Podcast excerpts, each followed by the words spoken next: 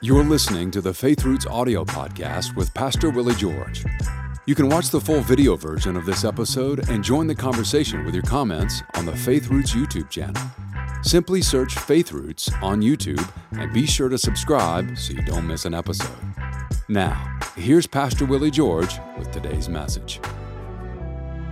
We're talking about renewing the mind. This is episode 8 of the series. We're drawing our text largely from Isaiah 55 8, especially this week. For my thoughts are not your thoughts, nor are your ways my ways, says the Lord. Your ways are determined by the thoughts that you think repeatedly, not just a single thought, but the thoughts that you repeatedly dwell on, that becomes your way. So understand that. God gives us His thoughts so that we can change our ways. Now, after God reveals His precepts, and a precept is a commandment or it's an instruction, a direction, after He gives you one of those, He always follows it with a positive expectation. Here's a great example of this it's found in Luke chapter 6 and verse 38. Give, one word of instruction, give, that's the precept, and it will be given to you good measure, pressed down, shaken together, and running over, it will be put into your bosom. For with the same measure that you use, it will be measured back to you. You know, uh, I love to eat crackers, and I eat soup and crackers quite a bit. And uh, anyway, I noticed something that in the last couple of years, due to the economy, the manufacturers of the crackers have not shrunk the boxes. They don't want to shrink the boxes because it would be very conspicuous. But what they've done is they've reduced each tube of crackers by about six to eight crackers. So when you open the box, you can see there's quite a bit of space between the tops of the four sections of crackers and the box. And so this is the opposite of what God is saying here. It will be given to you, good measure, pressed down, shaken together, and running over. It will be put into your bosom. That is not what we see people doing. In fact, uh, we see people cutting, making it look like you're getting the same amount you're not. Now, it's not wrong to expect a positive outcome from the act of obedience that you do. I know a lot of people teach and a lot of people say you should obey just because God says it. And there's a certain quality in that. But let me tell you something God Himself is the one who lays out the positive expectation. He tells you what He's going to do. In fact, this is fascinating to me. Look at this give, that's my part. Now, everything that follows in this verse is God's part. And it will be given to you, good measure, pressed down, shaken together, and running over, will be put into your bosom, for with the same measure that you use, it will be measured back to you. Now, that's quite a bit. In other words, our part is very small, God's part is very detailed. And that's what happens. God begins to move in the most amazing ways, in details, to get you a blessing for your act of obedience. Good things come from a single act of obedience. Good things. I saw something just a couple of weeks ago in my own life where I spoke at a church, a small church, and a new church. Pastor's doing a great job. Couldn't say enough about how good he's doing. But when I was there and spoke, he handed me the honorarium, and the Holy Spirit very clearly, very clearly, while I was praying over his offering check to me, felt like I was supposed to tear it up. I did not receive it. I thanked him for letting me come, but I traveled there at my own expense. I, I didn't intend to do that. That was not my aim. I'd never had that thought when I first went there. But while I was praying over that check, that's what God told me to do. Later that week, somebody turned around and did something amazing for me. I knew it was going to come because I know the Lord.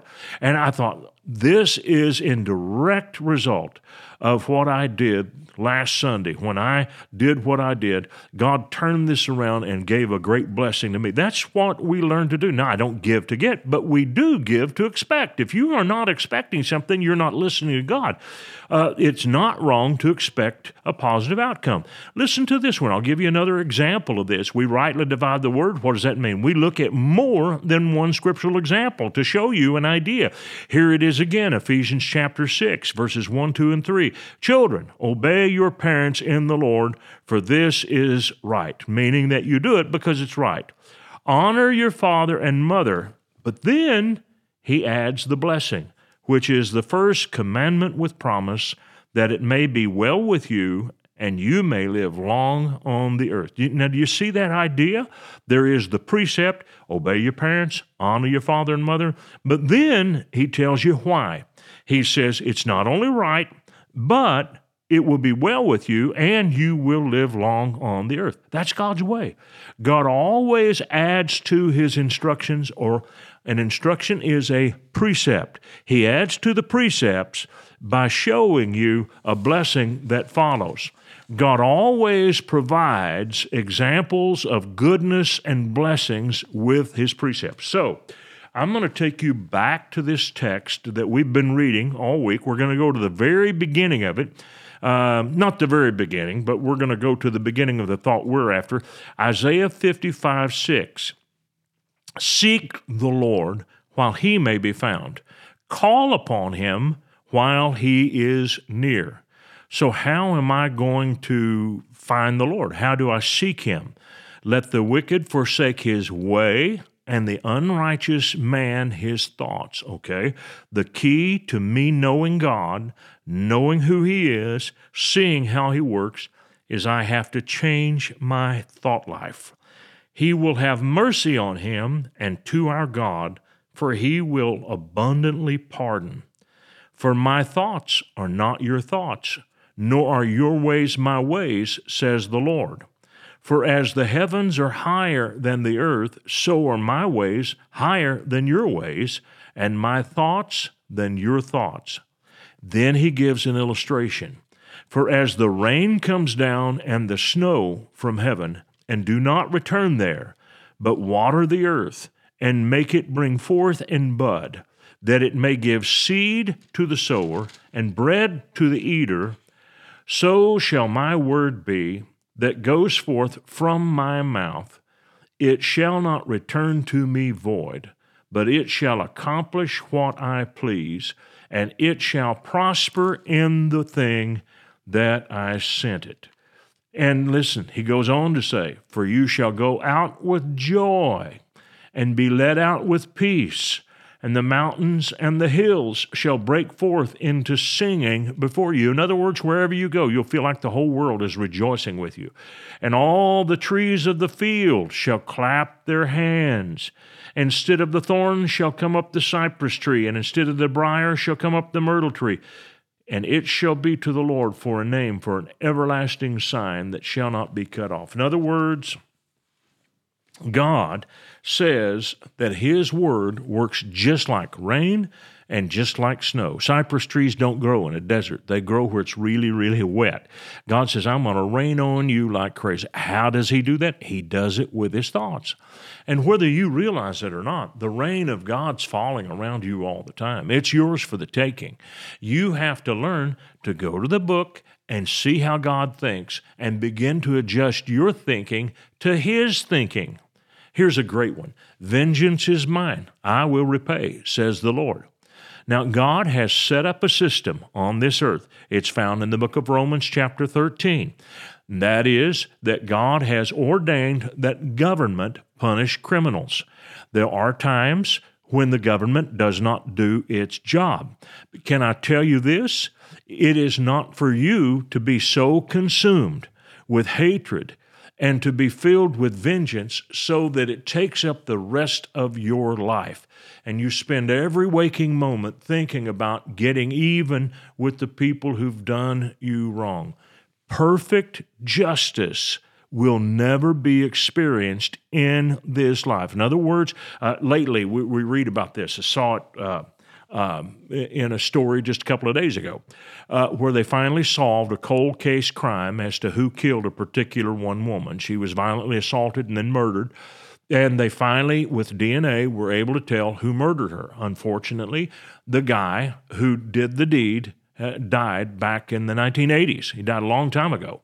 But can I tell you this? That man is more than likely in hell. Unless he repented of his sins and was genuinely sorrowful, that man is in hell. Today, he is not getting by with what he did. But there is, that's not apparent in this life. You can't go somewhere and look at that. You can't find him in a prison. You can't hear a story of how he was beaten and treated badly for what he did. You can't see that. It is only in God's hands. And God says, Vengeance is mine. You have to trust that. There are going to be times when you want desperately to get even with someone who's done you wrong, but you're not thinking God's thoughts. And the best vengeance is for you to go on and live a fruitful and blessed life. And listen to me carefully. Listen very carefully. A lot of us, when we've been wounded, when a loved one has been taken from us, maybe by a drunk driver or some other thing, uh, some other tragedy by an evil person, uh, we think we're doing a great disservice to that loved one by not being full of venom the rest of our lives. We're thinking that we're letting them down if we don't continually hate and go after that person. Listen, the best way to get even with the person who has done you wrong or your family wrong is to live a victorious life. Because it wasn't just that person who did you wrong, it was the devil. And behind him, his mission was to rob you and your family of joy, to keep you focused on the unfairness of life. He wants you to zero in on that and to be full of venom. You see, even in the story of Job, he lost 10 children, but he went on to a blessed life because he realized there is absolutely nothing I can do now to change what happened. I am going to live in victory. And only God, only God can do something like that. That is supernatural thinking, but that's the way God works. He gives us supernatural thoughts that overwhelm and overpower all of those negative things that come after us. Well, that's all the time I have for this today, but we're not done. We'll pick up with this tomorrow. See you then. I want to thank you for watching our podcast today. And if you really liked it, would you please give us a little thumbs up by clicking on that sign down below? And then I would encourage you to subscribe to our channel so you don't miss any of our future podcasts because they're all going to be good. And if you would like to support us financially, either with a one time gift or recurring gift, you can do that by clicking on the link below or going to myfaithroots.com. Thank you so much for watching this program. We hope this message has been a blessing to you. Ratings and reviews help us reach more people, so take a moment to leave a review on your podcast app and consider sharing an episode with a friend or family member that needs to be built up and encouraged in the Lord today. Thank you for listening.